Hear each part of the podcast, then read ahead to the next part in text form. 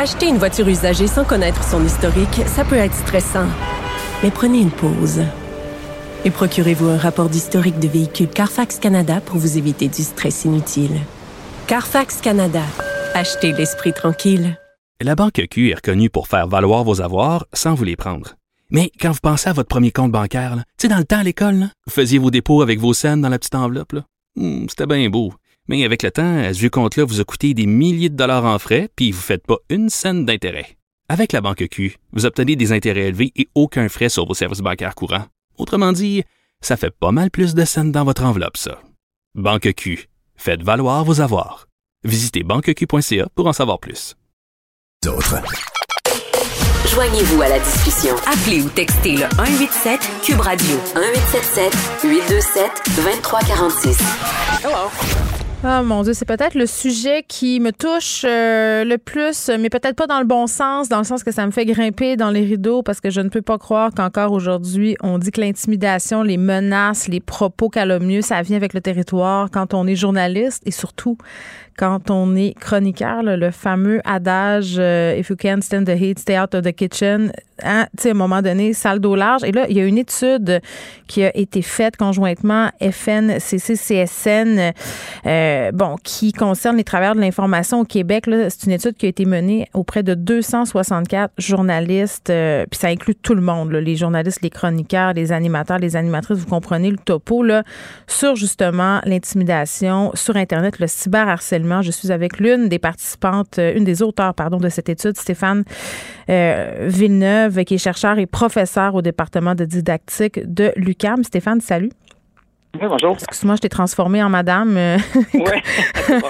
Co-auteur. Mais ce sujet-là, écoute, ça vient tellement me chercher. Jérémy Bizaillon aussi euh, est co-auteur de cette étude-là. Puis bon, j'ai lu euh, ce document-là là, qui a été dévoilé ce matin. Puis je rappelle aux gens que c'est dans le cadre de, de l'approche de la Journée mondiale de la liberté de la presse. C'est le trois mai, cette journée-là. Euh, de voir que plus de la moitié des gens avec qui vous avez parlé ont subi du cyberharcèlement, j'étais zéro surprise. Là. Je, je, je me disais, ben, ben, on, on sait déjà ça. Mais, mais, mais de voir que ces personnes-là, dont je fais partie, là, puis moi aussi, je pense ça, voient ça comme étant inévitable, euh, voient ça comme si ça venait avec le territoire. C'est, c'est terrible quand on y pense. Dans le fond, il n'y a pas grand job là, qui t'expose à tout ça. Ah, tout à fait. Euh, c'est... Pour le futur de la profession, je me dis qu'il faut, faut, faut penser que ça va être dans nos conditions de travail, mais ouais. Justement, ce, rap- ce rapport-là veut faire en sorte d'améliorer les conditions de travail, euh, parce que je connais pas beaucoup de gens qui, qui, qui veulent aller travailler en se disant ben, j'ai une chance sur deux de me faire euh, cyber-intimider puis de recevoir des bêtises, mmh. euh, de me faire menacer euh, peut-être physiquement ou des menaces de mort dans des cas les plus extrêmes. Mais de faire Donc, doxer euh, ses coordonnées personnelles, son adresse. Ouais, je veux dire, c'est encore arrivé la semaine passée à mon collègue Yves Poirier là, de faire révéler son mmh. numéro de téléphone sur Twitter, je pense. Ah, c'est, c'est, c'est, c'est complètement inacceptable. Puis les gens doivent être... Euh, très informé des conséquences aussi. Euh, ça, ça, ça fait partie des recommandations du rapport d'ailleurs, mm. euh, de, d'informer sur ben, les conséquences parce qu'on on fait ça. On, on, il y a des actes qui sont illégaux. Là, parce qu'on menace en, en, sur le web, mais c'est la même chose que si on menace en personne. Donc, les gens mm. peuvent se faire poursuivre. Et euh, ça, il faut que ça soit connu. Ce n'est pas assez connu, à, à mon avis. Et euh, ben, on veut que ça soit aussi, ce rapport-là serve à pouvoir euh, influencer certaines lois aussi, que ce soit inclus ben, au niveau ça. Des journalistes. Hein. Ben, Stéphane, regarde bien, là, moi, j'en ai vécu plein des affaires, là, puis mm. normalement, euh, je suis pas forte de donner trop mes exemples personnels, mais c'est parce que j'entends tellement de collègues partager la même expérience, c'est-à-dire que tu reçois des propos, puis ça vaut pour tout le monde. Là. Tu disais, ce qui est illégal dans la vraie vie, c'est aussi illégal sur Internet. Si je dis à quelqu'un, je m'en viens de tuer euh, au téléphone, puis si je lui écris, c'est la même affaire, là, c'est illégal, et cette mm. personne-là peut s'exposer euh, à une peine judiciaire. T'sais. Sauf qu'il y a tout un flou artistique. Tu sais, là, euh, les men- ce qu'on appelle les, les menaces voilées. Puis pour moi, euh, pour avoir parlé maintes fois avec des policiers, eux, ils attendent juste ça, là, qu'on, énar- qu'on, qu'on élargisse les lois. Ils ont l'impression d'avoir les, les mains liées un peu par rapport à tout ça. Oui, mais c'est justement la, la Fédération nationale de la culture, de la communica- euh, des communications de la culture, ouais. justement, euh, dé- déposer le, le rapport à Pablo Rodriguez pour... Euh, justement, sont en train de faire une, une loi puis mettre les journalistes, chroniqueurs, animateurs à l'intérieur de ça pour que ça soit mmh. tout présent parce que c'est un, un, un, un corps de métier à, à risque Euh, donc, il faut, faut que les choses changent, bougent dans les entreprises mmh. médiatiques aussi. Il faut qu'il y ait un soutien. Ouais. Euh, dans les dans les chiffres qu'on a obtenus, euh, il y en a près du trois quarts là, qui disent qu'ils n'ont pas de, de, de, de plan clair, de protocole clair lorsque euh, ils subissent cyberharcèlement, puis qui doivent mmh. ensuite euh, se faire soutenir par l'entreprise. Oh mon euh, Dieu! Ben moi, c'est ça. Là, ce matin, j'avais la discussion avec Benoît Dutrisac à, à ce sujet-là, parce que je savais que tu t'emmenais à l'émission. Puis je disais, tu sais, il y a deux affaires là-dedans dans le cyberharcèlement des journalistes. Tu sais, il y a le fait que, bon, ça se passe beaucoup trop, puis que c'est pas normal que ça soit plus que la moitié des gens, puis que les filles, on se fasse tout le temps insulter sexuellement. Mmh. Je veux dire, moi, ouais. euh, on écrit à mon chum pour m'insulter sexuellement, là. Je veux dire, c'est rendu que ça passe par lui, euh, alors que mes chroniqueurs masculins, par exemple, oui, vont se faire insulter et tout ça, mais ça sera rarement à caractère sexuel. Donc ça, c'est, c'est une chose qui ressortait, mais la responsabilité des entreprises aussi. Puis moi, je suis pas en train de jeter la pierre nécessairement à mes patrons ou aux patrons des autres médias, parce que c'est nouveau, ce phénomène-là, quand même, hein, du cyberharcèlement. Puis, tu sais, votre étude a été faite avant la pandémie aussi, là. C'était oui, en deux mille dix-neuf. J'ose oui, pas. Donc on pourrait imaginer que oui. les chiffres seraient encore plus élevés. Ben, euh, ben c'est ça. Vécu, hein. Mais, mais tu sais, les entreprises, en même temps, elles sont peu outillées pour accompagner leurs employés dans, dans ce cyberespace-là. Tu sais, quand tu possèdes une entreprise, tu dois t'assurer que tes employés sont en sécurité sur les lieux de travail. Mais tu sais, quand ton lieu de travail, ça devient Internet, on fait quoi avec ça? Tu sais, je me ouais. demande qu'est-ce qu'ils pourraient faire mes patrons à part me donner du support psychologique quand ça chire, mettons. Ou me, mais moi, ça m'est déjà arrivé aussi que mon boss vienne me reporter à mon auto, là, by the way, parce qu'on avait peur qu'il y ait des fous qui m'attendent. Mais tu sais, tout ça, c'est comme pas normal. Mais il y a tout ça qui doit être balisé, en fait, là, de, d'avoir des dénonciations qui sont faites de façon systématique, ouais. euh, d'avoir des, en fait, des bases de données aussi là, qu'on recueille là, à chaque fois qu'il y a un incident, qu'on le rapporte. Donc, pour comme un registre un peu? Pardon? Comme un espèce de registre quand tu parles de base de données, tu veux dire? Oui, mais c'est ça, ça pourrait être un registre pour l'entreprise euh, pour faire en sorte de ben, voir ben, en fait combien d'employés sont touchés, ouais. euh, euh, lesquels sont touchés peut-être plus souvent, c'est quoi la nature des, des menaces, des, des, des propos offensants ou euh, qui, qui sont euh, qui sont dits dans les réseaux. Donc mm.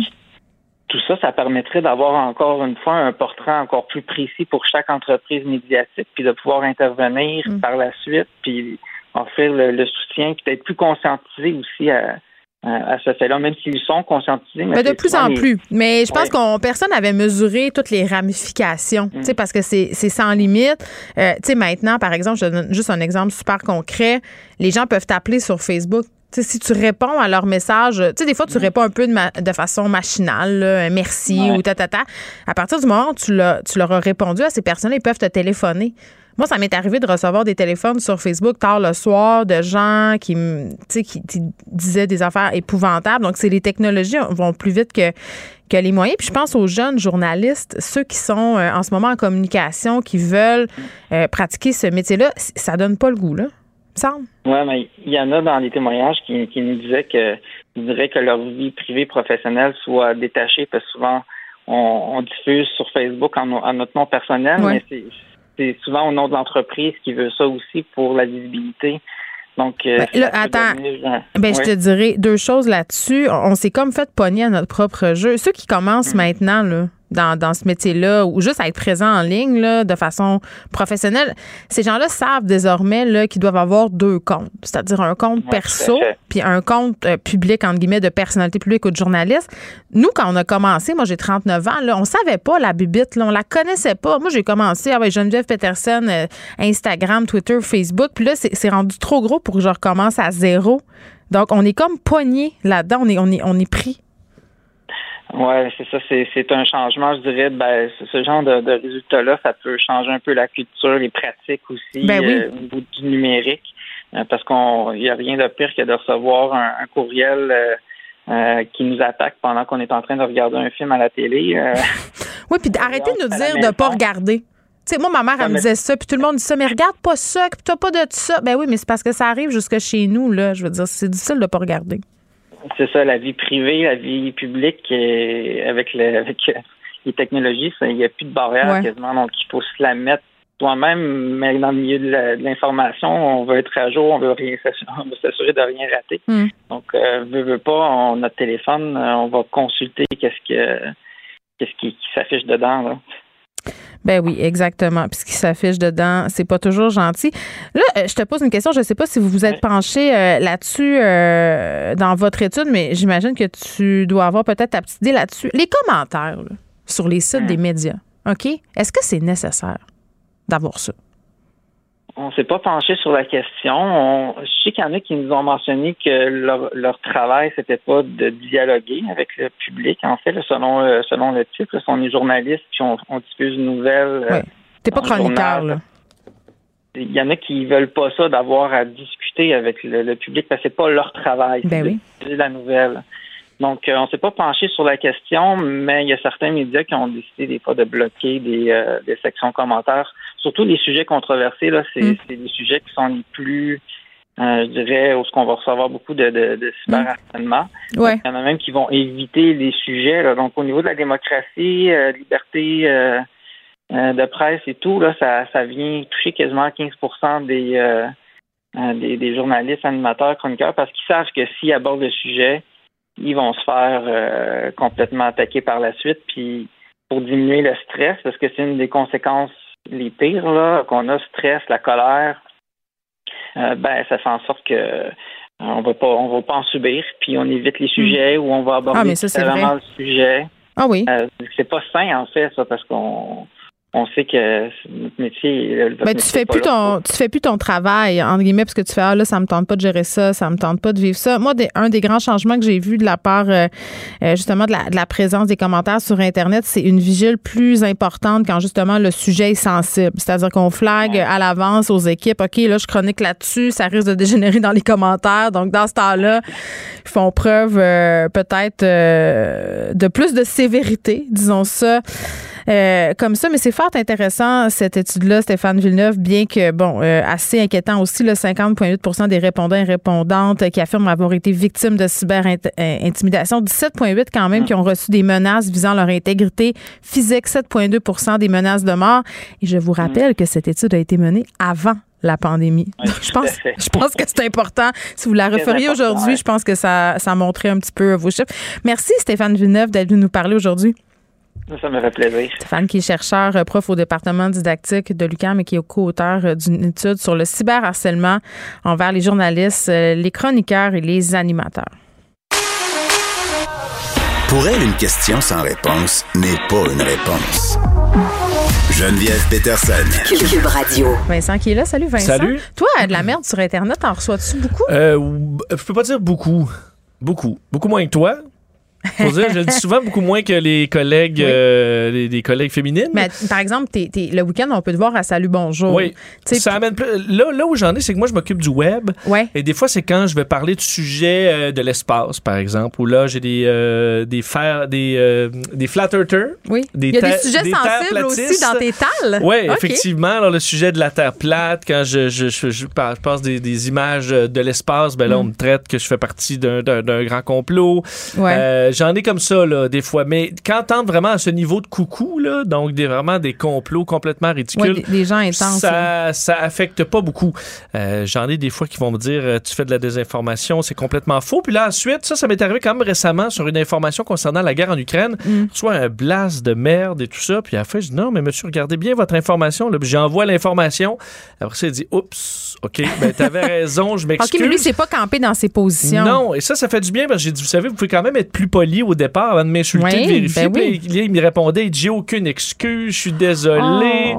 Alors, bon, ben, parfait. Lui, euh, peut-être une prise de conscience. Oui. Mais, euh, mais oui, ça arrive de temps en temps et c'est pas vrai que ça nous joue pas dans la tête un peu. Là. Tu sais, il y a des sujets, euh, pendant que tu me parlais, je regardais un peu la, la, le rapport sur le cyberharcèlement. Il y a des sujets qui attisent plus ou attirent plus de commentaires désobligeants. Parmi ceux-ci, puis tu seras pas surpris, là, la question de l'identité nationale, la religion, euh, les, les, bon, là, évidemment, il n'y a rien sur la pandémie parce que cette étude-là... Ce serait tout au numéro un, là. Ben, ben oui, puis moi, je le remarque comme chroniqueuse. Dès qu'on touche, euh, puis c'est, ben, c'est les conclusions, la question du euh, woke, tu sais, dire le mot woke oui. ou... Euh, ben, plus, récemment, dans ma, la pire semaine dans ma carrière, c'est les, euh, les, le convoi des camionneurs. Ah oui, hein? En termes d'insultes reçues, où là, on a l'impression que cet événement-là a donné le go à tout le monde, là, à dire, OK, ouais. on a raison, on peut envoyer de la merde, les médias, c'est l'ennemi numéro un. On se souvient que c'est, ça a viré même en violence contre certains de nos collègues. Ouais. Ça, moi, dans ma carrière, c'est la semaine où c'était le plus euh, le flot, là, un flot de merde.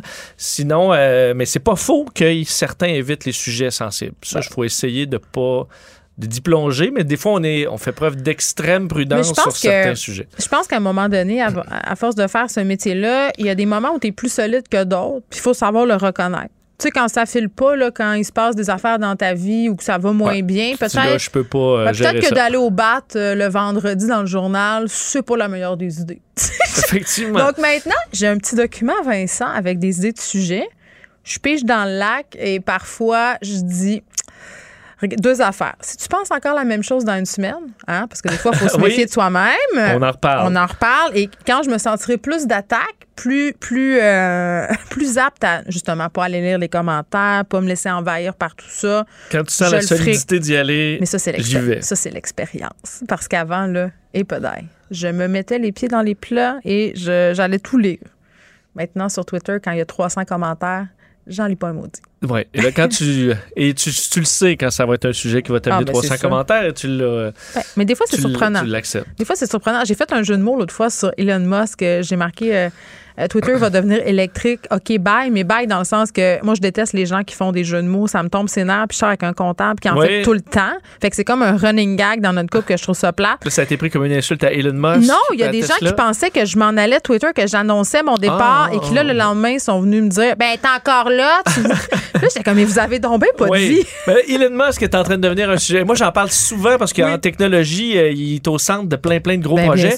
Mais euh, je trouve ça dommage que ça devienne un dossier qui divise, euh, qui divise autant, en fait, qui, qui amène de la chicane carrément. Parce que c'est un personnage qui est dans les teintes de gris. Donc, euh, mm. ceux qui sont des espèces de fans finis d'Elon Musk, calmez-vous les nerfs. Mm. Ceux qui le voient comme l'antéchrist aussi. Ben, j'ai fait une entrevue avec une dame cette semaine spécialisée euh, de la question médiatique. Puis elle me disait une chose que je trouve fondamentale. Il faut faire la différence entre Elon Musk, le personnage, l'utilisateur de Twitter, là, la personne qui a quatre-vingt-cinq oui. millions d'abonnés euh, puis qui dit des affaires, euh, tu sais, il est capable du meilleur comme du pire, et, et le propriétaire qui doit s'en remettre à l'homme d'affaires. Tu sais, c'est, oui. c'est deux... Qui l'a échappé sur Twitter souvent ah, aussi. Ben oui, mais, mais donc, quand même, euh... il pourra pas non plus faire tout ce qu'il veut. Oui, mais non, non. tu sais, dans une certaine limite. Oui, et ça me fait quand même rire souvent que les, euh, ceux qui dénoncent toute l'élite, ben, trippent sur des milliardaires. Là, que non, attends, deux... hein, personne parle de Mark Zuckerberg non plus, là. Je veux dire, c'est pas, c'est pas blanc comme neige, Marco. Là, non, c'est ça. Dire. Mais il y en a, je veux dire, leurs deux idoles anti-élite, c'est Donald Trump ben et oui. Elon Musk.